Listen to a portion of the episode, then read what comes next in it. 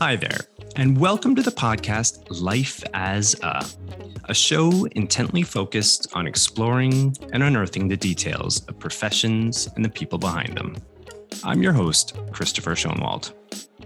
When you think of emerging technologies, whether they be centered on AI, 5G, fintech, blockchain, autonomous vehicles, smart cities, or otherwise, it's always exciting to let your mind wander and imagine what could be around the bend for you as a consumer or beneficiary to all this technological progress.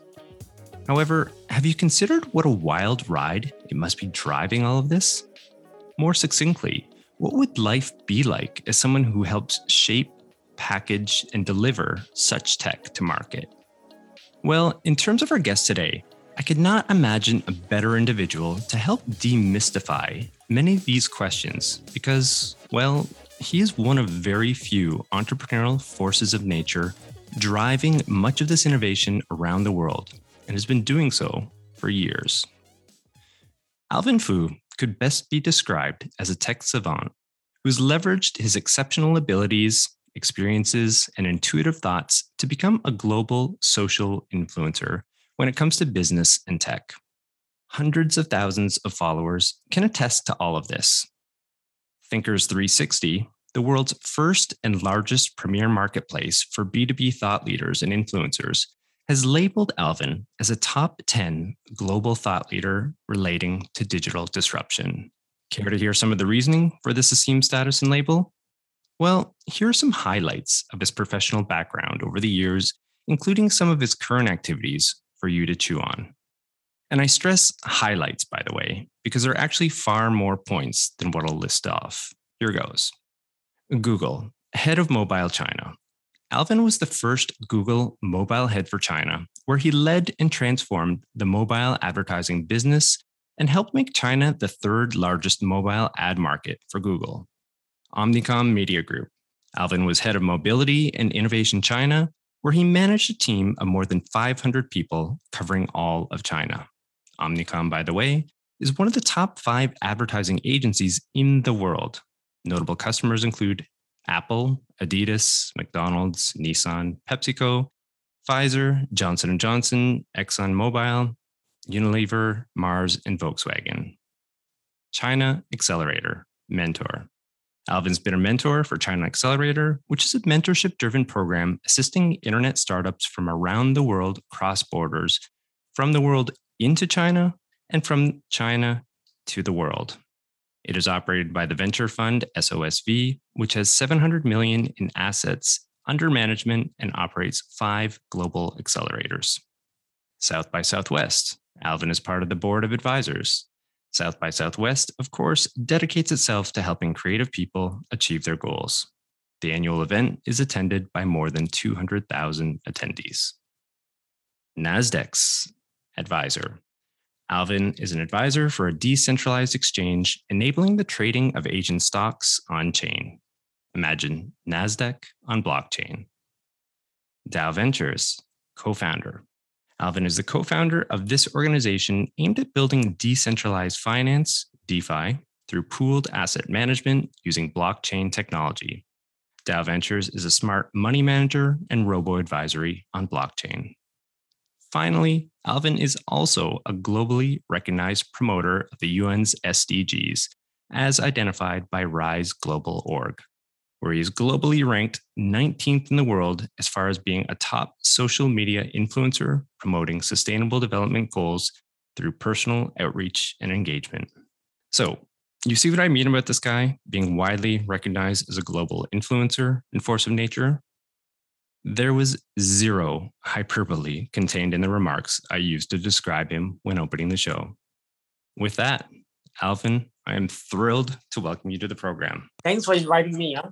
Thank yeah, you. Yeah, it's quite the list of accomplishments. I mean, uh, I, I, cannot imagine when we were um, arranging to, to have you on the program. I remember saying or, or typing a message across to you, something along the lines of, you know your world is spinning a little bit faster than most uh, so yeah I, I, do really appreciate you taking some time to join the program Yeah, thank thank you for inviting me. I'm really really grateful of you making time to like you know uh, bring me onto the show. Right. Yeah. Thanks a lot, Chris. Yeah, great. Well, why don't we get right into it?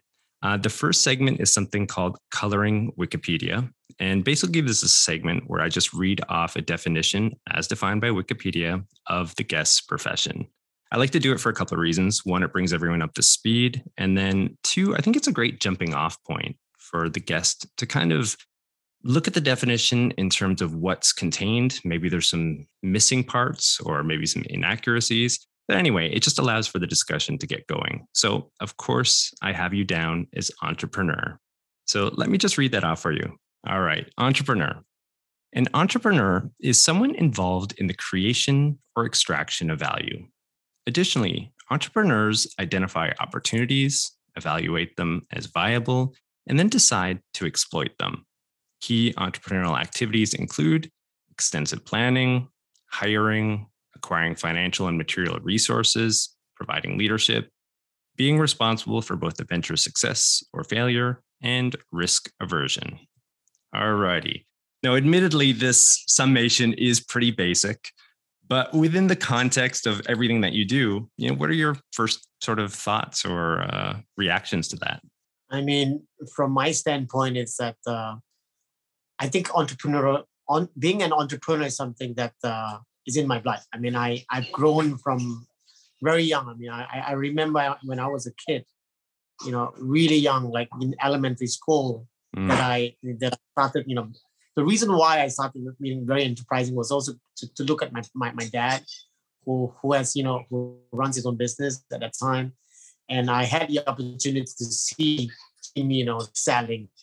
And I want to be like him. And so, so from a very young age, I have this concept of I want to be a boss of my own. Yeah. But I have no clue how to do it. But I somehow have this clue, you know, I want to be an entrepreneur. But in my as a kid, it's always been I want to be my own boss, right? So that has always been in my mind, the back of my mind as I as I was growing up. So so in my life in, entire career, uh, uh, besides working for companies, I've actually started my own company before. Well, well, you know, people will look at me and say, "Oh, you have gone through a lot of success," but I'll tell mm. you, there's a lot more pain than anything else. Yeah. Mostly, you know, failure than successes. You know, I mean, there there are some very good success, but but if you add them up together, there's probably a less success versus failure, a lot more failure, mm. right? And uh, and that's that's the you know, so when when you look at entrepreneurial, being an, a boss of your own, right? You have to now start to think, right? It's not for everybody. Yeah. Because it's it's not only that you you know achieve success, but you got to endure a lot of pain. That's you know, pain right. Days that you have to you have to work, you know, with no money, you know, paying paying rent, you know, paying salaries and all that. There's a lot of work, right? Mm, yeah, a lot of stress as well. I'm sure along the way, every one of these people have gone through that stage of, of pain. And yeah. and obviously with all that pain, eventually, right, the pain is is a kind of learning that takes you to the next level. And mm-hmm. eventually, mm-hmm. right, you will you you'll get there if you're persistent enough and you don't die. That's what it is. you don't if die. you continue yeah. to persist and you don't die, you you get that, right? Yeah. But uh, you along the way you need to endure. I mean, I think that's uh, to me, uh, you know, being being being being your boss, you know, being an entrepreneur, you know, it's it's not for everybody, but it's certainly a, a great aspiration. And uh, and if you look at these days, a lot of young people are getting into the space early, right? Uh, and yeah. and because of the proliferation of technology that allows you know everyone to equip uh, themselves, right, to start a business. Unlike before, right, you need a lot of money, right? Yeah. In, in fact, I just uh, finished editing an episode. It'll be dropping this week of an entrepreneur who is, and when he started his company, it's an e-commerce apparel company. He was 16 years old, and he's 18 now. And uh, yeah, just a fantastic talk with him. But same sort of thing. I mean, back in the day, uh, you know, the only option for him with that type of business would have been bricks and mortar you know, at that age, you just don't have the capital to do so. But now, the day and age that we live in, he was able to get a grant through a, a government program, get some of the funding that way, and then just started up on his own with some help, getting some good mentorship along the way, and he's off to the races. Oh. So yeah. Today, you know, you've got all kinds of VCs up to crypto VCs these days. You know, those that invest into crypto and also Web Web 3.0, and also their accelerators and yeah. and and mentorship, right? Which in the past now you you either you know it or your friends know it or you're out of business. Or, or in those days, even creating a website cost you hundreds of thousands of dollars. Right. Exactly. right? Yeah. Right. I mean, probably millions in, in those days. But now, even a kid could create one. Yeah. Right. Anyone who knows a little bit of, you know, if you can access, you know, the internet, you get everything. Yeah. Right. And, and and you don't even need to spend a lot of money. I think that's that that creates right a level playing field and opportunity for anyone to embark right on on, Mhm. the, on the tech on the tech path. Yeah, completely agree. Really quickly, just to return to the uh, the definition, um, I've got a bit of a fun exercise here. There were some bullet points that I read off in terms of what Wikipedia has defined as being key features of an entrepreneur. So what I was thinking, what we could do here is I could just read them off one by one, and maybe your your instant sort of like guttural reaction to to each of these bullet points you could summarize within I don't know ten to twenty words, just something quick and short for each one. Does that sound good? Okay, sure. All right. Okay. So we're going back to the bullet points here of an entrepreneur. So one of the key activities, according to Wikipedia, extensive planning. What do you think? I mean, you can plan, but you know, in in business, is that that planning is it is only that much you can plan.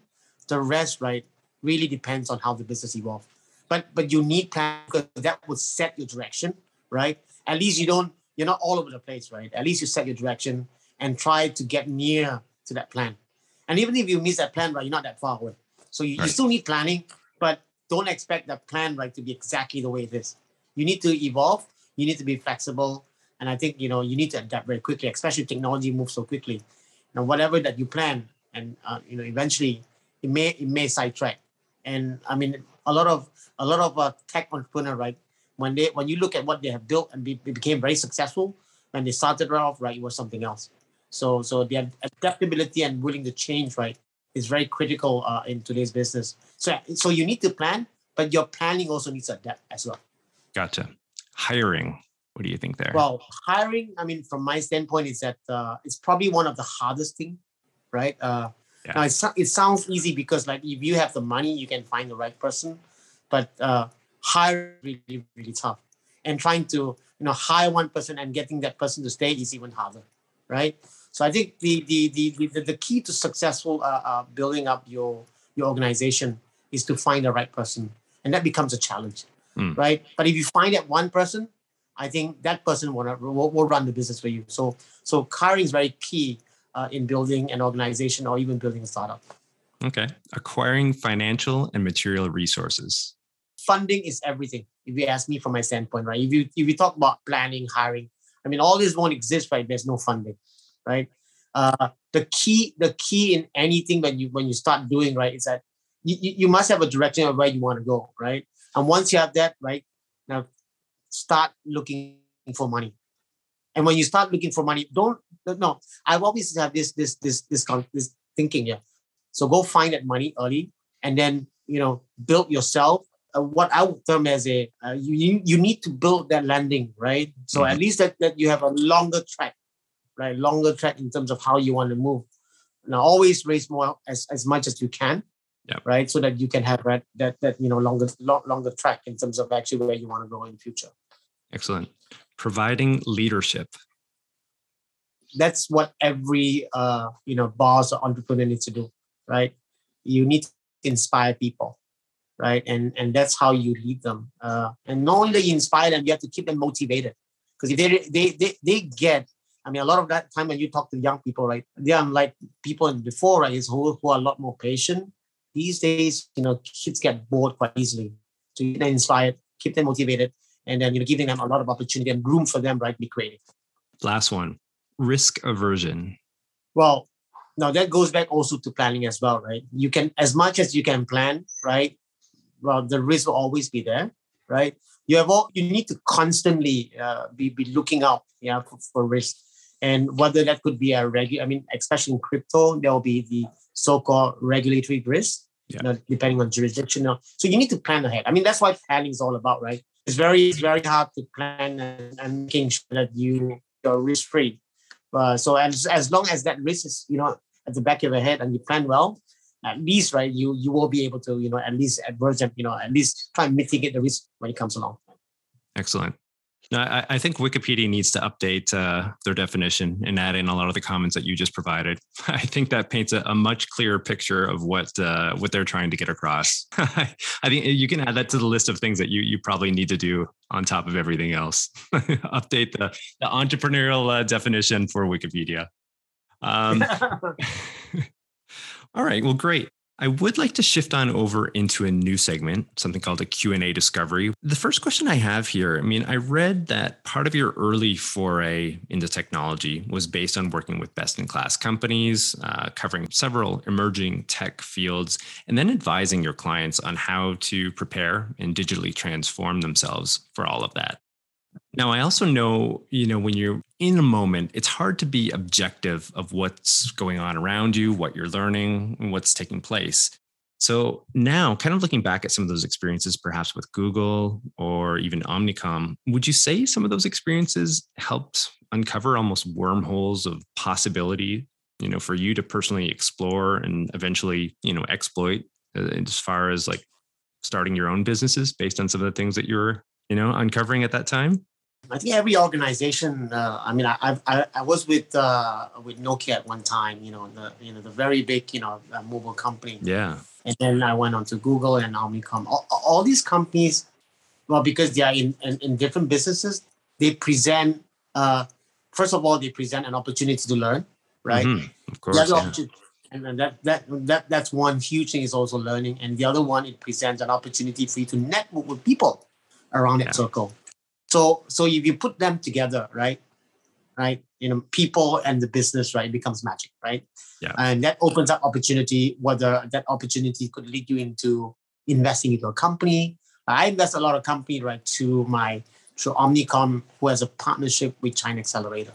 Yeah. Right. So that became a partnership that uh, that gave rise an opportunity for me to like invest into more advertising centric tech company because mm-hmm. that I saw that I saw, right, uh, the the lacking in the ad business now because you know there's a lacking, yeah. then there's an opportunity, right? Exactly. Or if you see a problem, that's a, that's an opportunity. Uh, so that that that was a great comment. So it was the learning, right, plus identifying the problem, mm. and then finding the right mix, right? You know, the startup who is then you know having a solution to that problem.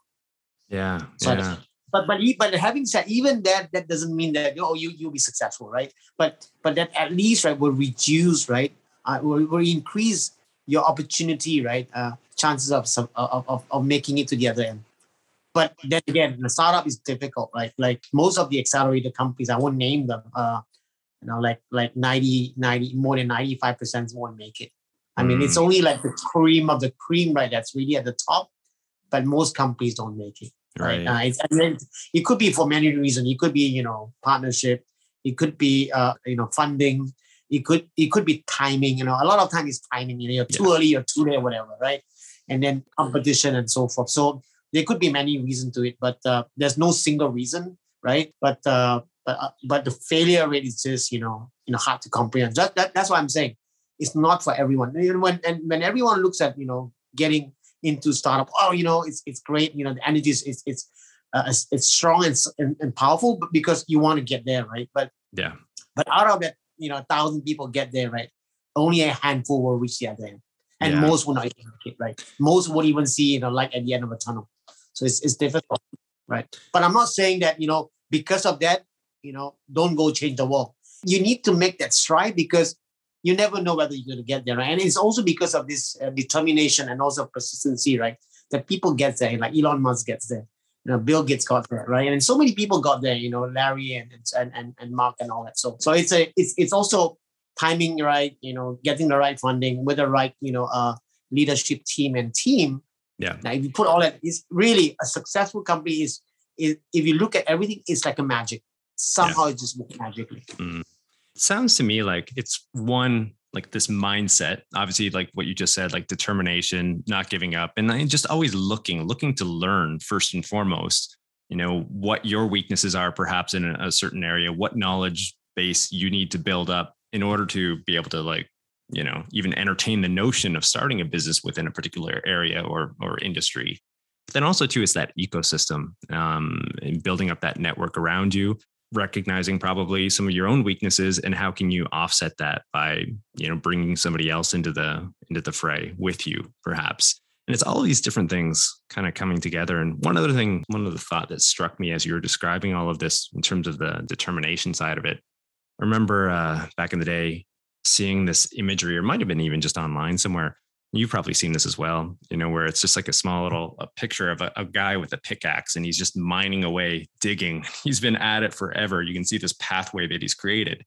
And i think there's two images. There's one guy who's just like i'm just giving up because there's nothing like i'm not getting anywhere. And then there's this other guy who's like i don't know 20 centimeters away from diamonds and he's just about there. And like you know he, you know if you just go a little bit more you might break through and get everything that you're after. But uh, it really comes down to sort of again that mindset where you know you're going to try to find the best possible way to to do all of this and uh, you know package it all up so you can achieve. Yeah, because it's easy. It's it's easy to give up. Really yeah. easy. Yeah. Uh, determination, while it's easy to set, it's easy to say, right? But it's you know it's not. It's harder, you know, to really be really really determined. And most people are ninety five percent, right? You know, they will run out of determination. You know, once they see there's no money left in the bank, you know, they can't pay our salaries, and then or or the product is is just not coming up to you know the expectation and and so forth. So it's easier to say, uh, you know, I I give up because because it's very hard to be you know to be very determined to to to get to the other end. So, but uh, that's why you know failing many times helps mm, mm. I'm not saying that you. I'm not saying that I'm trying to encourage people to get immune. You know, be be immune with failure. But once you once you fail a few times, right, that somehow you know gives you courage, right, to be more determined. Yeah, most definitely. Right? And I think those those failures they stick with you in different ways, in different ways than I think what success does, right? I mean, the, the, the failures of what hits you hard. It hits you right right deep inside here. And oftentimes those are things like in terms of like those mistakes that you're determined, no, I'm not going to make that mistake again. And you learn that much faster, I think, from the failure. And I think that's got to be a big part of it right there. Absolutely. So, Absolutely. Yeah. I mean, yeah. failure sticks for forever, forever, literally. Yeah, it hits hard, it hits fast, and it hits deep. You know, like I think that's pretty much it. Yeah, I think we've nailed it there. All right. Well, I do have another quick question here, and I want to kind of the, the last one was a little bit about the past, and uh, I, I do kind of want to bring things up to speed where we're where you're at right now. In terms of one of your more recently launched companies, DAO Ventures, for those who aren't immersed in this world of digital currency, you know, terms like blockchain, DAO, DeFi, and so on can be pretty intimidating. Um, would you able to be able to sort of break things down for listeners and also even just lightly explain, you know, the value proposition of DAO Ventures itself? I actually got, I mean, a little bit of history, right? I actually got into uh, blockchain, uh, no, cryptocurrency, like maybe five years ago. Yeah. And even then, I, when I was looking at cryptocurrency in, back in 2016, 2017, I didn't even understand. I mean, I, I mean, I, I knew what was, I, I knew there was this thing called Bitcoin and Ethereum, but you know, but not having a finance background and not having uh, a tech background, right? Yeah. Somehow, to me, that that sounds very Greek to me as well. But what fundamentally changed was the fact that uh, that I saw the you know the growing need for a a so-called stock value, right? I mean, when mm-hmm. you look at uh, what was uh, Bitcoin several months, several years ago, that was worth almost nothing that you can buy like a pizza for 10,000, you know, Bitcoin versus now, and then how that has transformed. And for many years, for several years, people look at it and they think yeah, this is a Ponzi. Yeah. Right. You know, yeah. a scam. There's some skepticism there for sure. Yeah. Yeah. Lots of skepticism, right? And then, but but it's it actually, I mean, it stood the test of time. Now it's almost 13 years, right? And then when you look at it right, right now, it, it becomes like an like an asset that and a new asset class, right? That a lot of people accept it, right? Yeah. And more importantly, is, is being traded right? When you look at money, right, it's all about, you know, two individual accepting it and then agreeing on it and then willing to transact. That's money, right? And that has changed uh, uh, the the entire, you know, uh, you know, people, you know, last especially last two years, you know, people are more positive about cryptocurrency. I mean, there are a lot of a lot of cryptos out there, but uh, but if you look at uh, right, the, the one that's really acceptable in terms of having a real value that, that that's well, it's, it's volatile but more acceptable are like the top twenty coins, mm. right? Yeah. Ethereum, Bitcoin, and so forth, and Binance or whatever. So that that movement in terms of going uh, Web 3.0, you know, the the the so-called metaverse and all that, right? And all these are, are as a result, right, of cryptocurrency Mm. that allows you to build an entire ecosystem. Right? You can now build an entire ecosystem because now you can plug in your currency because every economy needs one, right? And when you look at prior to this, the, the, the initial uh, development of, of blockchain was really just there was only there, there were only a few chain and most of them are not are not very popular now. Those that started in 2017, except a few, Mm. and Ethereum being the most prominent one. So think of chain as as an operating system in Mhm. simple terms. Right? You know, in, in the past you have like you have got you know you know Windows, you have got Linux, you have got a bunch of a lot of operating systems now, right? Now, but but because the only way to scale up is that you need standardization. Mhm. Now, we haven't gone to a stage where the blockchain is standardized. I hasn't. We we still are are years away from standardization. That's why you have like so many, you know, layer one chain, all trying, you know, all competing, right, to become the so-called OS of blockchain. Now, Ethereum right now has, uh, uh, they they are the largest, but it has its own problem. Hopefully, you know, the merge right of Ethereum will kind of like you know solve that problem. Not entirely, but at least that will help to scale up even faster because the gas fee right now is costly and also you know the, the proof of work is is, is you know is, is being you know, consistently being criticized right? So i think that will change uh, but but essentially uh, so what drive what drove uh, uh, uh, crypto right was in 20 you know 2017 was where there was a lot of ico many got burned right? And then there was a long crypto winter in the middle right? And then came covid and just about covid the same time right it took off again right and then came uh, the crypto, the so-called crypto summer. Now, and what really pushed the crypto summer was really DeFi, decentralized finance. Decentralized finance, right, give give an entirely new opportunity, right, for the entire cryptocurrency to rebuild again. And that's where you that's where we saw a lot of uh, uh, a new you know players who got into the market like Aave, Yearn, and all that doing you know yield farming. And suddenly, right, everyone got into the space. Now, when I got in the space in uh, through my partner, uh, my partner DAO Ventures, Victor, who was uh, who was a little earlier than me, yeah, who got into blockchain uh, and also got into cryptocurrency. Uh, when we when we you know co-found, he he found a company where I invested, and he saw and he saw when DeFi was really taking off in 2020, sometime middle middle 2020, was about to take off, and he, I still remember that he was showing me this chart right, and that it grew from like you know tens of a million to like a billion in a very short you know period of time. And he said this is going to go all right. And obviously now we, with, with hindsight, it's, it's over hundred billion dollars now, right? So even at that point, when I was looking at, to me, my understanding of DeFi was what Victor told me. I've never heard of that term, hmm. and I didn't know that was that term gave you know that term was actually decentralized finance, and no clue what the hell was decentralized finance. Right, right, yeah. Again, you know, I think I think in, in uh, well, just like any businesses, I think as long as we're curious, right? As well, as long as we remain curious, like any like child. I mean, why is that kids learn so fast and they, they can learn, learn so much, right? Because they're very curious. Yeah. And and the problem with adult is that we lose that curiosity as we grow older, right? And I I, I must say in, in our business, in, in the crypto business, I'm like a grandfather, right? Because I most of my most of either people I'm working with, my partners are they are very young, they are in their twenties and early 30s at best because they're very Mhm. curious. Yeah. They're, they're very hungry and all that. They want to learn, right? Versus, you know, uh, a person like me who has been working in for years and also work for corporates, right? You know, most people at my age have lost that curiosity. At probably, you know, at this age, they are talking about retirement and then, you know, where to go for holidays, right? And so, but I, I remain very curious, right? So I learned, you know, decentralized finance from scratch.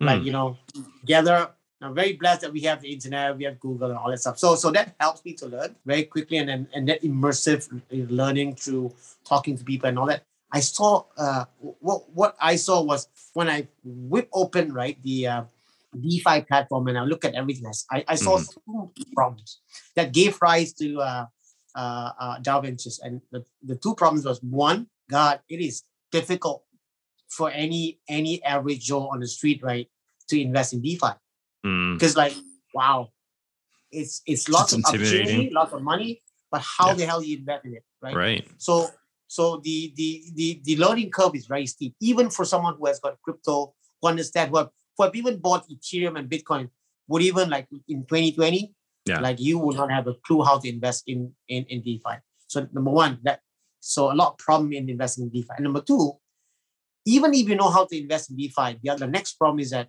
how do you how do you know what we talked about risk aversion earlier, right? Mhm. Now, when you invest in DeFi, there are so many investment strategies, so many players. How do you how do you um, you know measure those those risks, Right. right? How do you know that this is like super risky versus conservative, right? And so, so what we did, what we delved into, we created a, a, a platform, right, to simplify investing into DeFi for any any average Joe on crypto, right? Mm. number two. We then right create an algorithm, right, to assess right Yeah. risk. So Yeah. so someone who wants to invest, like we then split into you know like a few level of risk. The level one, which is like you know, you know, cons- low risk, Yeah. medium risk, and obviously at the top is a degen. Yeah. those those degen, they they they they are they can like stomach a lot of risk, right? So then for someone who wants to invest, right, that helps them to pick which strategy they want to invest in. So that gave rise to to, to Dalvin. So we saw that as an opportunity, and and uh, I was very blessed. Now going back to who you were you were asking right now. Now my shortcoming is that while I I've actually acquired some knowledge, but I'm not a coder. I've never been a coder. I I've been a tech business. I've been good, but but I'm mainly on the front. So I'm mainly like doing business development. I'm doing sales. I'm doing marketing and so forth. Right. So so so tech is not something that I get my hands. But my partner, kind of like uh, you know, my my my partner in crime that, that has all that you know that I don't I don't have. Right. And obviously now he's not an entirely a coder himself. While he knows how to code, but at least what he understands, he understands it from a, a from a product development. So he's a product guy. And what, what we did was we, we then gather someone who could do coding. There you go. There you are. There you are, Well, right back have- to that definition of entrepreneurship, right? Yeah, I guess Wikipedia Right. wasn't that so far off. and some of those key. Exactly. so so so then we have to we, we cooked our recipe that we call DAO Ventures, right? And then through this you know partnership of product, and then myself, and then marketing, and all, obviously then we we we created a DAO Ventures from scratch. So DAO Ventures right now is a uh, we, we have raised our we have launched our token last year in, in, in February, and we have recently uh, uh, we have recently got into Techstar. So my my my partner actually Victor is actually on his way now to Dublin. I can't leave the country because I'm in China because of, of the lockdown. But he and my CTO right is on the way to Dublin to join uh, Techstar Accelerator starting next this coming week. Oh wow, exciting. So I mean, I think what we have done is that we have taken the crypto route on funding. We talked about funding earlier, right? Yeah. Funding is very key, right? So we we have got we have raised some money to do some product development, testing, and whatever you on on crypto. Right now, we want to we want to go the equity route as well because we're pivoting. And so when you look at the business, that what we planned Yeah. initially versus what we're trying to go around, because initially we thought retailer is great because we can capture that money. The problem with retailers is that there's no loyalty. They Mhm. are these are degen. They will move their money all the time, right? Wherever it's, yeah. Right. Exactly. And they will move their money depending on what's hot and what's not, right? And then what we want to pivot is we want to tackle those who has got big money, right? And Mhm. these people don't leave you, you know, that easily because these are the funds, these are the family offices. So, so we want to pivot right to institutional Mm, where uh, we can help them because the institutional, uh, we think there's a lacking because this is an area which is very new to them, right? Yeah. And what we can do is that we can provide scalable, scalable, a smart contract to, to, to invest in DeFi. And at mm, the same time, but we can also customize. Now, if they want to like, can you build an, an entirely uh, uh, investment strategy that, that just look into metaverses? So I can create an ETF, like an ETF, Yeah. that really, you know, cre- you know, create a basket right of all the top uh, crypto uh, metaverse, uh, metaverse, uh, metaverses, right? That mhm. is actually has a crypto in the basket, and we can create them and we can customize for the institutional investors Wow. and they will stay for a longer period and we can collect more money right Yeah. i think that's a way to go right but when we won't but when we were planning for this we thought retailer was the right way to go so again planning is great. But but if you look at it the direction is we're still trying to get to that same space same space Yeah. but with a different kind of uh, uh, customer base. Approach essentially Right. yeah different approach. It's interesting yeah in, in terms of the planning you know business plans themselves i always kind of consider them as like a living breathing sort of organism unto themselves right? They're always shifting and changing And uh, depending on the circumstances, depending on the context, I mean, what you just illustrated is a perfect example of that. You know, that pivot that was sort of required, and you know, you, you have things down on paper six months, eight months, twelve months ago, and it seems to to make sense and line up. You get actually out into the field and you're doing stuff, and yeah, it, it, things change and your plans have to as well. If you, if you just right. stick to no, this is how we're going to do it. This is what we drew up six months ago. Well, you're not going to last very long. And keeping those uh, those plans, you know, flexible enough, malleable enough to be able to adapt and change to uh, to the circumstances and to to your own knowledge that catches up. You know, once you enter the, the industry itself, right? So, no, I think that illustrates a really strong point. One other thing I'd like to add too that struck me is that when you were explaining at least initially, the reason for getting into or launching DAO Ventures, you saw this problem of it being incredibly complex and really difficult for consumers to, to actually get into, say, DeFi. But there we go again, right back into entrepreneurship. Most people would be like, well, just give up on that. It's too difficult. But an entrepreneur sees it, well, there is difficulty there, but that also means opportunity, right? There's the opportunity. If I can find a way to simplify it, if I can make it easier and the shortcut or reduce fears, reduce reduce the risk for the consumer, there you go. You've got a business, right? And it sounds like based on your history and everything you've done, that's a, a simple sort of thought process for you, but uh, probably a good lesson for a lot of others who are just sort of looking to enter that field. So yeah, yeah that was something that uh, that hit me strong and hard there. Right. So yeah. I mean, I always I always look at the problem as as an opportunity. Yeah. Now because you have to in, in every problem, like like a lot of people complain about COVID, yeah. those people who saw COVID right as a as a big problem, they also built a very big company. Like Zoom is one. I mean, we're using a product called Zoom, right? Yeah, became yeah. very big out of out of uh, COVID nineteen, right? So. Right. If, if the approach now the, the you know the mindset is very important. If you if you start to look at problem as problem, mm-hmm. then you're always you're in trouble, right? right? Yeah. yeah, totally. I totally. In the reverse. Yeah, I think it's better to see in the reverse. But again, all these are mindsets sometimes it's very hard to change people because they are very attuned to like thinking that way. It's just from most people in the corporate world thinks that way.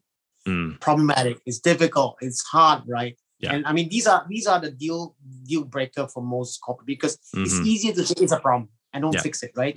But for for an entrepreneur, right, it's always to identify a problem. How do you then you know create a solution for that problem? That's a perfect distinction right there. It's this, right? It's this you can go this way or this way on it. You know, it's too difficult, going to give up, or no, this presents an opportunity. This is where we can go. This is where we can exploit it. Yeah. No, well said. I really like that, Alvin. Um, I do want to move on to another question really quickly here, though. You know, the bulk, bulk of your professional experiences have been within Asia um, for the past several years. And China has been a base for you. Now, of course, I mean, the size of that market is obviously offers a lot of potential, but I'd be curious as well about some of the other appealing aspects, you know, to to having businesses there, you know, the startup startup community, the startup sort of ecosystem. I'd love to hear a little bit more about that.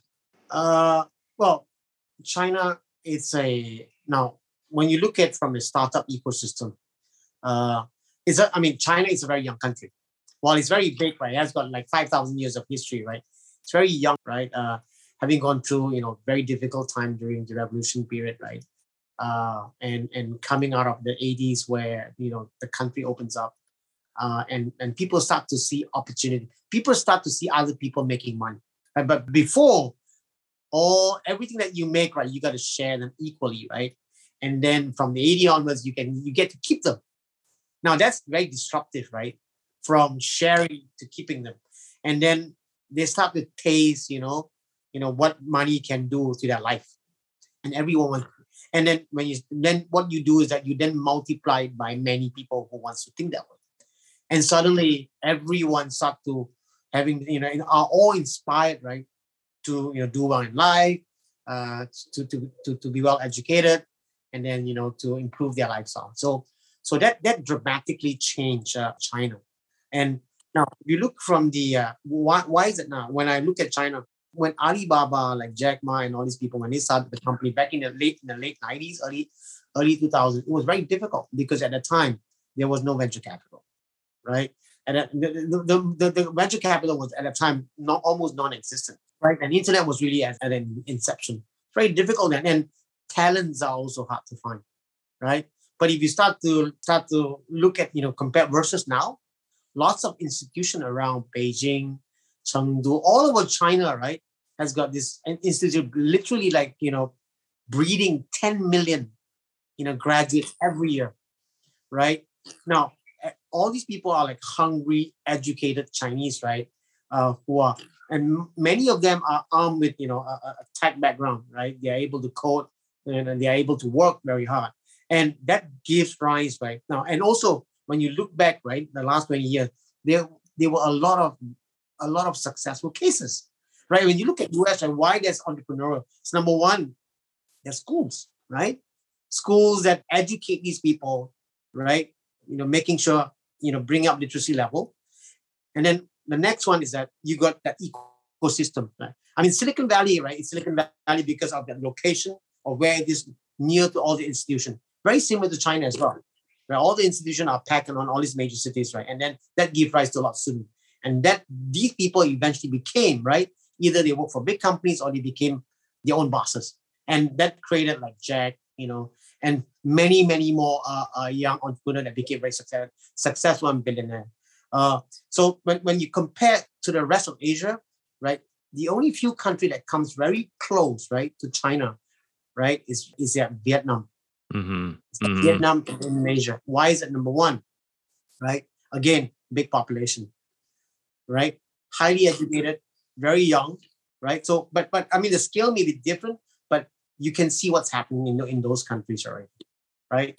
And and not not every country would be blessed with that kind of uh, scale, right? So when you don't have that kind of skill, then you have to depend on very similar to America, where you start having a, a very flexible, you know, and they encourage immigration, right? China don't China do not have that kind of uh, you know flexible immigration law. I mean, while they, they they do promote you know you know smart people to come to China and work, but you know they are not like the United States. It's not States open where, in know, the same way, no. Exactly, exactly. But also because China is a big country with, with a lot a lot of uh, with a very sizable population, you can't do that. But uh, innovation in China, it's really at the top. Now, I, I now while I've not worked in the U.S. right, when I look at my colleagues, right, mm-hmm. when I look at my colleagues, when I look at China, right, uh, you could now number one, uh, they actually practice. I'm not sure whether you heard of this term called 996. No. Okay, 996 is okay. 996 is basically you work nine to nine for six okay. for six days a week. So I think it's probably it's probably more like 997. It's probably they work on the weekend as well. So so it's a very common now. It's, while it's unreturned, it's not in your contract, but it's an unwritten rule that you need to work very hard. Yeah. Right. That, yeah, so that puts the entire the entire workforce of China, all the tech companies, right? They work so hard. Right now, if you if you compare that to Europe and even the US, right, where now you know there, there should be you know work life balance and all that, right? So I'm not. Um, so so when you look at you compare to China, who then works so hard, right? So naturally speaking, they are going to they're going to grow at least fifty percent faster. Right? Even if it's not fifty, it's going to be thirty percent faster. No, and that that's a speed now. And because of that, not one company is doing. Everyone else is doing it. So it becomes massively competitive. Now, if you compare China and the rest of the world, it's really massively competitive. Then anywhere in Asia, like even people say, "Oh, uh, I've got friends who tell me, oh, it's very competitive in Singapore. I say, yeah, you, you ain't seen shit yet. I said, come here like for like a couple of months, you'll see this is competition. And the competition is not just now in the past, it was like competition between the multinational. Now it's no longer competition within the multi, it's actually the local companies because the the many of the local companies are now better than the than the multinationals already, right? Because they've learned, right? years back, right, like people like myself, we work for multinationals. But over time, right, these multinational people will then be recruited to work in local companies. Mm-hmm. And you there work harder. Go. The money's there. And they work and harder. Right? You work harder because if you work for Google in China, the bar just keeps going up and up and up and up. Yeah. Right. It's a very competitive ecosystem. Mm, I think I read somewhere as well comments from you in researching for this talk that one of your thoughts was that it's it's not going to be too long before a lot of this technology from China is going to be exported into some of these neighboring Asian countries as well, you know, like Singapore, like Malaysia, and you're going to start seeing that spread in terms of you know a lot of that technological prowess um, being you know taken advantage of in a lot of respects. So exciting times there, and you know the, your work with uh, China Accelerator obviously the funds over 700 million plus in assets, you know, for some of those accelerators, like obviously that's no joke. And uh, with an environment like that, and with that hunger within the population to succeed, you know, that drive essentially, yeah, certainly, you know, we, we can expect to see, I'm sure, a lot of technological, uh, you know, advancement coming out of that country. Uh, we already are, of course, right now, but even more so down the line. So exciting, exciting. It, is, and it must be exciting for you to be part of that, being a mentor in those programs like that. The things that you must be coming across must be just feeding that uh, that curiosity and that that learning, that drive for learning that we've already spoken about. So it must be quite enjoyable in that respect for you. Definitely. I mean, you, you get to you get to work with some of the you know smartest people. Yeah. Right. And most of these people very young, uh, and and they are in the mid twenties to like at, at most like early thirties. Yeah. Young, hungry, and and they all want to be the next uh, the next Alibaba, the next Tencent you know, and and because there's already there are there are already very a lot of very successful companies in China, you know, that they can be inspired by this company yeah. that they they're modeling. I could just be one modeling. Yeah, yeah, exactly. They are great yeah. role models. Yeah, it sounds like an exciting ecosystem to be part of, no doubt. Okay. Uh, I have another question here as well within the segment. I once read that one of your favorite quotes comes from a comedian, George Carlin.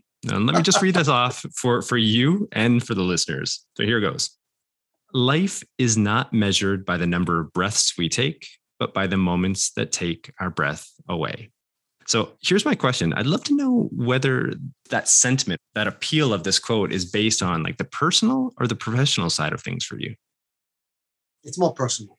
Okay. Right. It's very personal. Uh, I mean, sometimes in life, uh, life from my perspective yeah is that uh, it's a lot of time you think it's very long right? Yeah. But but but if you think about it and, and i mean I, I used to think that you know ah, life is long. But after graduation and and and and now like it's almost 30 years already. I'm i mean now you can guess my age right? So graduation now is like almost 30 years already right? And i could still remember uh, what was graduation like what was my, my first job like I, I, can still it's not vivid it's, it's actually mm. very clear mm. right and and that 30 years just you know just passes that so quickly yeah. and now i'm like oh shit but based on what i think right based on, on my feeling feelings that even though I, i've reached a stage where most people will think you know it's it's game over right now or maybe you know retirement i'm actually still like at, I, am still feeling like i'm still at the beginning yeah. Really. That's awesome. That's great. And I want to, and, and I want to like create more now. So a lot of, uh, over the 30 years, to me, right, these are all moments, right? Mm. And I want to make sure that I create as many moments as I can. Yeah. Right. And the only way that you can feel that is again, always feel that you are still at the early stage. You're still curious. You're still willing to try. You're still willing to give it a go, and you're still willing to learn, right? And that's to me, right? That moment is very important. Yeah, I mean, I want I, I want to make sure that even if I another ten years, twenty years from now, I'm still really at the beginning, right? Yeah, yeah, right. Mm. And and I don't think I want to you know like stop working mm-hmm. because uh, to me, working you know retirement means like you're you're waiting to go away, right? Uh, yeah. I want to like you know continue. So so that working to me is it's more like uh, right now more like a hobby already. Yeah?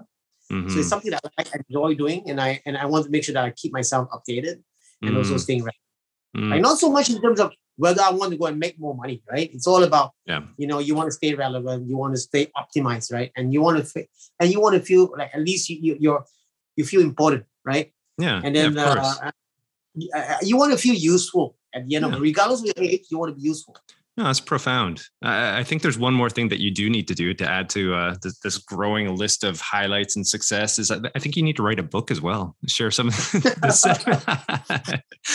no, but I think I, I, think you're onto something there. Um, you know, as I said earlier, you know, being based within Japan for nearly 20 years, you know, um, here as well. I mean, the work culture it extends out well beyond uh, retirement for a lot of people, and even for myself within uh, my family here, my in-laws, Japanese in-laws, yeah, they've retired quite some time ago, but they're just as active and uh, in, in, different ways though now. You know, they've shifted from uh, good jobs working for government here now into to farming. And you know they're finding fulfillment in that in learning how to become the best possible farmer that they can that they can be they've got a peach orchard where they're you know now selling them selling there's peaches on online on Mercari this japanese online app every summer now and you know, doing quite well with it amongst many other things but i think it, it speaks to this point of continually learning and i know here within japan life expectancy is quite long obviously there's several factors that go into it but I think a lot of that does circle back around to your mindset rather than just like, okay, I'm retired. I'm just going to sit on the couch and just watch TV or just, you know, just waste away. Right. Or you're going to do something like what you're speaking of, which is continually learning, putting yourself into different opportunities, exposing yourself to new ideas. And that's where a lot of that fulfillment comes from. Yeah, I totally buy into everything what you're saying. So uh, I'm looking forward to that book release, by the way. Think about it you know, there, there's this when you talk about longevity, right? One of the most important, right, key element for longevity is also yeah, and and being useful. Yeah, so those yeah. are the two things, right? Yeah. If you if you have you know social means friends around you, that's that's probably number one. Number two is being useful. If you have this two, right? I mean, obviously you still need to like you know make sure that you do exercise, eat well, and all that. But but these two are really key. And if you get that right, everything about you is positive right? Your friends will love you, you feel needed, and then you're useful in terms of you're able to contribute, right? And then once you have done that, you're like almost 70 to 80% done, that you can live. The concept of living to 100. Actually, human bodies actually, you know, we are built that way. We can live to uh, over 100 years old, but problem is that we screw it ourselves mm. most of the time, right? And we, yeah. you know, being negative and all that stuff, and, and not, yeah. not, you know, staying fit and all that stuff. So these, these are, these are reasons but but I, I mean I must I, I must say Japanese you know have that uh, you know they're they're probably you know, in terms of uh, ranking probably number one in the world in terms of uh, longevity right? They have all that in place being useful you know social eating exactly. well and so forth. That's exactly it. Great. Chapter one sorted. Done. All right. I have one last question in this segment here. Um, and this is also a little bit on the personal side. I mean, again, with all the things that you're involved with, have been involved with, you know, how do you draw that line between the personal side and the professional side? I mean, for you, do these worlds sort of collide or do they blend together or do you, you know, separate them, compartmentalize, if you will? You know, this is my professional uh, time uh, in the office. this is my time away. Uh, I mean, I'll be very honest. It's very hard. I'll be very honest. I mean, I, I, I don't think it's right. I'm not, I'm not, not proud of it. Right? I'm not proud of the fact that sometimes my work and my personal. And they all they all go at that, right? But I'm trying. I'm, I'm really trying. Uh, trying to adjust in a way that uh, splitting my personal life versus work. These should not go hand in hand. It's, it's not something that you should. You should spend enough time with your family, which I which I think you know. I'm probably spending more time working social media. You know, I probably need to do a lot more detox right now. This this is one area I think I need to make a lot of adjustment and improvement don't we uh, all? Not something that I'm proud of. Not something I'm proud of. Yeah. Uh, and I'm sure, and I'm sure a lot of people are probably you know having the same problem oh, because for sure. just yeah. I expect the problem is actually the, the, the cell phone, right? The cell phone, right? The yeah. email, the messaging, and all these. I mean, this and social media. These are problems. These are very toxic, right?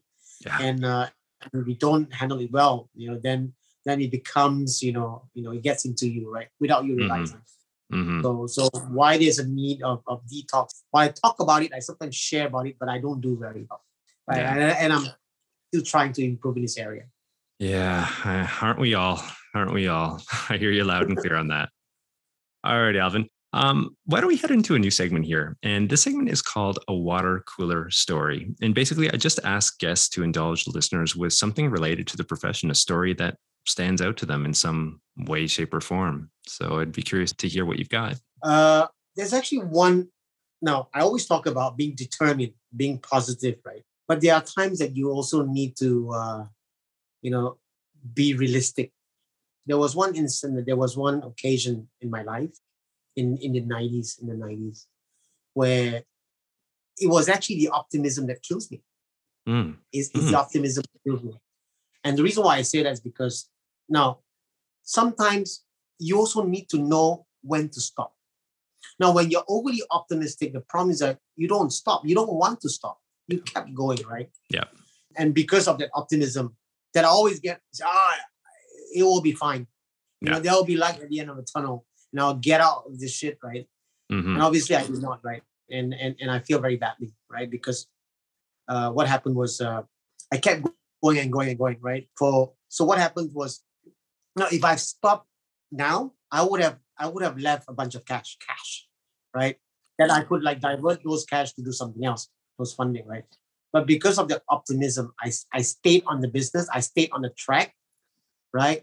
Thinking that you know the light at the end of the tunnel was actually uh, you know, light, but eventually it was an oncoming train, right? That came smacking to me, right? That that by the time I realized I need to stop, right, I've lost all my money already. It was too late. Yeah. So I can't, I can't even pivot.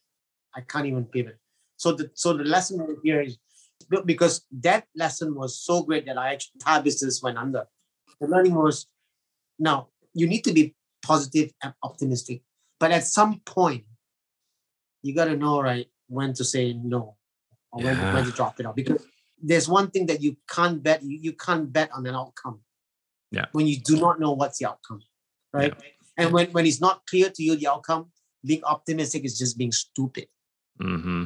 Mm-hmm. i've been there right right Yeah. so if i had pull out right i would yeah i would i would bad position but i would not be in a worse position Mm. Yeah, I think again it kind of circles back around to our definition, Wikipedia. I mean, there's I think the reference to to planning there to a certain extent, right? I mean, like the more that you can expose yourself to you know knowledge within whatever industry that you're built within, that you might be a little bit more objective, perhaps about the the stone cold hard facts of where you're at, you know, what the industry is presenting you with right now in that particular moment, where you, whereby you can sort of like I don't know, gauge your own optimism and measure that against like the cold hard reality of like well these th- this is the environment i'm in right now and this is the circumstances i'm faced with the situation i'm faced with.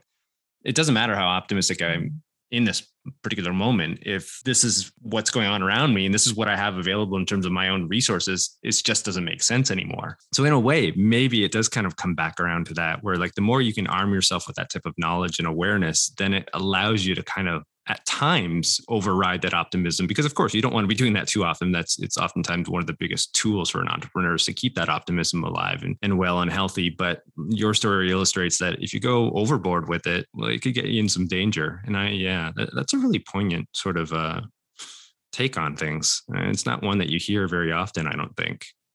I mean that incident kind of like shaped a lot of uh, my thinking and also my thought process. Mm, and that really impa- impacts on, on, on how I I started doing things in the future, like whether I'm trading, whether I'm investing into a company, uh, uh, making a decision on anything, right? Or even while I was working for a corporate company, I, I started to think that way. It shaped because it was so painful.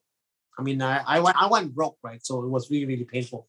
So uh, so that shaped me. Even these days, when there's money to be made, right? Or when when there's a need to cut loss, now somehow you just like you know you just do it, right? yeah well it's separating i guess the the fact and the emotion it's kind of like exactly. Trying to like pry them apart somehow as best you can to be able Be to make that objective. decision yeah be very objective. You, you can lose money, but don't lose all the money, yeah right? So make sure that you, when you lose money, uh, you're you know you're making a very objective decision. Yeah. That at least you know you you have remaining money to pivot, to reinvest, or to trade. Mm, mm. Then you know going all the way and be optimistic. That's really being stupid. Yeah, well said. Well said. No, that's a really informative story. And I think it teaches a really powerful lesson. Thank you for sharing that. Um, we are heading into the very last segment here, something called a crystal ball segment. And as the name or title implies, we're looking towards the future. Usually we're looking at trends, predictions, so on and so forth. Now, outside of blockchain, what are some other emerging sort of tech fields that have you excited moving forward? What I'm really looking at is actually uh, at this stage I'm actually researching it. it. Is it's all about uh, anti-aging. I mean, you talk about longevity, right? So Mhm. anti-aging. Yeah. uh, it's a it's a it's a topic that has interest. I have I have got interest because you know it also in, involve, impacts me, right? of course. so- yeah. Yeah. so, it's a yeah, good one to get in involved with. Anti-aging. So so I, I think that there's a lot of research that has gone into anti-aging, Mm. and because you know if you look at technology these days, it's got better, right? Now anti-aging was around long long time, but it's it's just you know the the entire process was different. The technology that was available. But if you now look at you know the technology available, right, that people can actually prolong their life a lot, lot longer than just. I mean, what, what we discussed earlier was just the the mental part, right? But scientific part, right? There's so many new technologies, right? That uh, I think, right, will when you look at China right now, right? Now, China is a point is at a point where people has earned money. Now, you look at the uh, Maslow hierarchies of needs, right? Yeah, at the top already. They've got money. Where do you think the money's going to go? The money is, is going to like you know go into prolonging your life. I mean, apply to many. I mean, it, it, it's it's the same in the US. It's the same in Europe, right? Mm-hmm. China is going to be at even greater scale because uh, the aging is aging aging population is a problem in China. On the average, you know, the, the population of China aging is about over over 40 years old. Mm. So very aging population. And I mean, Japan had this problem. Japan is having this problem, right? Negative growth and birth rate and all that, right? So, so I, I think the, the, the to me, I'm, I'm, actually researching into this area where uh, how uh, how you can use uh, uh, you know to supplements to to uh, uh, new technology, right, to actually prolong life. I mean, I see that from from my standpoint. I mean, I I'm not going to like keep on dabbling into you know, crypto, internet. I mean, that that part of the business, there are lots of play already, right? And my niche, I think, you know, I think I want to look at, you know, uh, uh, anti-aging and how you prolong, you know, prolong life. Yeah. At the time of this recording, actually, in the last couple days, I've just shared things myself that I've come across on uh, on social media, and uh, one of those news items was about the the human genome mapping, where they've just filled in, I think, the last like seven or eight percent, which they've already pretty much mapped all of it to this point, but it was just that last little bit, and they've just finished that now. Um, of course, I mean that presents a lot of opportunities, you know, for health and well-being moving forward, but also, you know, some ethical issues in there as well that uh, that we have to work out and contemplate. But nonetheless, I mean, it is exciting. Um, there's certainly opportunities there, probably moving forward, just in terms of that, knowing what you could be susceptible to, you know, just genetically speaking. So you can sort of right. like offset some of that. And it's just absolutely fascinating. I'm sure that's going to be at a whole different sort of emerging market. As you said, for all those factors, contextual factors is going to be exploding uh, in the not too uh, distant future. So, yeah. I'm sure. I'm sure. What about things, the UN's SDGs? I, I, off the top, I did mention that you are recognized for that and promoting those types of ideals. Is there anything, say, within, I don't know, something like climate tech, for example, or within those fields? I think that's another area that we're we're poised to see a lot of movement in. Right. I think I, I think there's a lot more awareness in this area already. Uh, yeah. Now, I mean, when, when when when I started as I mean promoting SDG, I mean, this is one area I want to like you know, well, at least the least contribution that I can get, they can partake or participate is actually to promote it. And I'm actively promoting SDG for several years already especially in the area of climate change, climate action, climate crisis, right? That I recognize it being a problem. While I can't, you know, uh, as an individual, you know, do a lot in terms of, but at least that I can do is to create that awareness yeah. and also uh, uh, making sure, you know, so so I actually uh, on on my social social media, I actually allocate on a daily basis, on on a weekly basis, right? A percentage of that awareness goes into SDGs. You know, talking about sustainability, talking about climate change, talking about you know things that uh, that is being promoted by United Nations around SDG. Yeah, yeah. It's interesting even in in running this podcast as well. I find that there's there's different patterns that continually come up in the conversations and oftentimes they're tech related. That's one, and then the other one is always like environmental. And for good reason. You know, both both are exciting, both present some challenges, both offer solutions, and they oftentimes are tied in together. Um, even just this morning, I would had a, an email exchange. I'm not sure if you're aware of uh, Gunter Pauli, The Blue Economy. Mm. Do you know that book? Quite mm. famous book called The right. Blue Economy. And this author, Gunter Pauli, he uh, he has a number of different entrepreneurial activities, and one of these he launched several years ago. He has this ship, the MS uh, I think it's called, and basically this ship runs on renewables, wind, solar, hydrogen, and it's been sailing around the world for quite some time. Anyway, we're exchanging emails back and forth, and he was talking about this new project that he's engaging in called Blue Campus, which I found really interesting. And basically, he's going to retrofit this boat fairly soon and add on all these new technologies to it. And while it's, you know, on land, he's going to invite engineers and students from around the world to study all of these technologies and then put it out experiment with it. The ones that are successful, these technologies, they'll then utilize that and allow entrepreneurs to take it and then disseminate that information put it into markets that will hopefully you know create positive change within the environment so this application on the boat for example using bubbles in the water for fishing might be applicable in different economies or different markets around the world eventually. And it was just really interesting. It was a fascinating take in the sense that I think we're starting to see this transition from, you know, individuals and companies and organizations that it's like profit, profit, profit, shifting more towards like, well, yeah, profit's still important. It's always going to be, but how can I also leave a positive impact on the world around me at the same time. And I just found that model to be really interesting. And yeah, something obviously worth sharing for one, but then also two, probably to, to keep tabs on. I think that's something we're uh, we're going to be seeing a lot more of. Yeah, your thoughts on something like that? Uh, well, well, anything on on sustainable uh, and sustainability, right? Uh, yeah. on now we talk about renewables, solar power, you know, electrifications. These are where the direction of the world is going, right? Yeah. And and while, while I think what what the world needs to do is actually in our people people talks about climate change, countries talk about climate change, but very few people do anything about climate change. That's right. While they recognize climate change, they do very little about it. Right?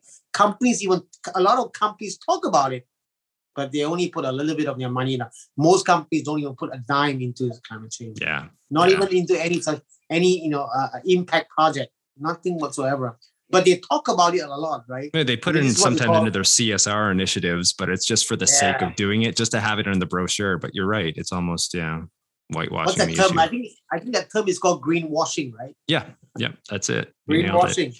I mean, a lot of companies are very good in greenwashing. Wow, they talk about you know their their effort, and but but if you look at you know in re- relation of their efforts yeah. and also money spent, yeah, tiny, right? Yeah. Absolutely tiny. So so one of one of the reason is that I, I continue to push a lot of this stuff, right? You know, and sometimes I tag companies. I, I wonder like you know some someone who talks about greenwashing, I'll tag them and I say, you know, are you are you doing enough?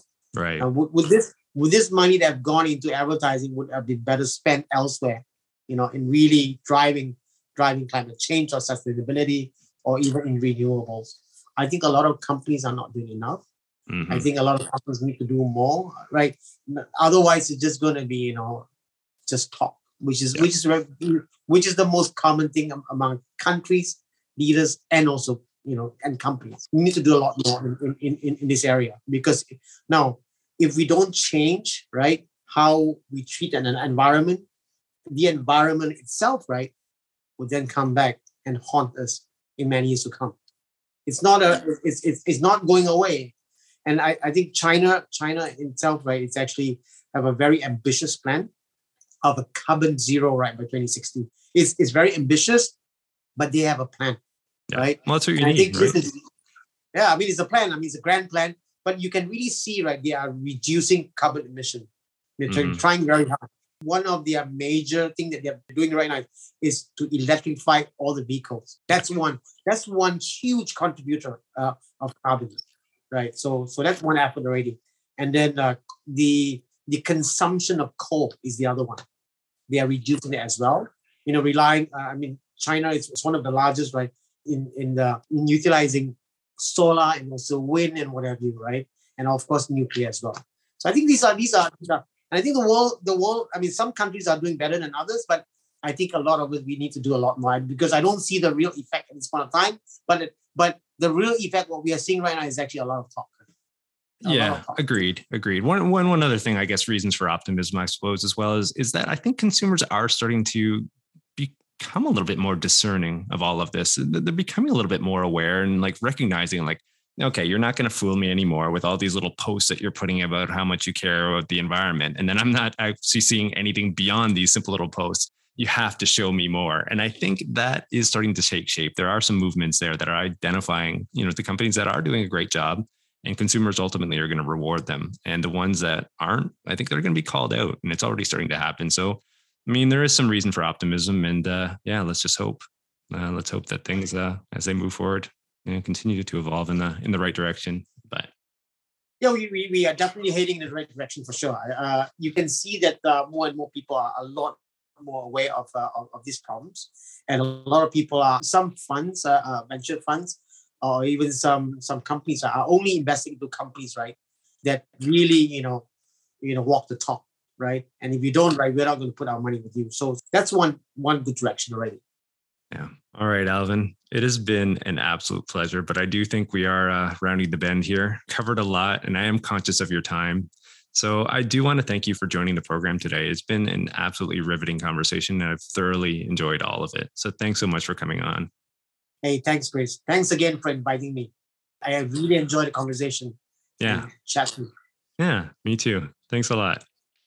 Now, for those interested in learning more about Alvin and his work, you can check out some of his companies like DAO Ventures or via his social presence. He is quite active on Twitter, uh, Instagram, LinkedIn. And for reference, all of this information will be included in the show notes. Also, too, if you like today's episode, please be sure to share. You know, I think it's always a good thing. We learn a little bit more about one another. You know, it lessens that divide amongst us. And hey, and that's never going to be a bad thing. Also, too, you can rate, review, and subscribe wherever you access your podcasts. And also, too, head on over to YouTube. We do have a channel there, Life as a, where you can check out full video conversations like we're having today with Alvin.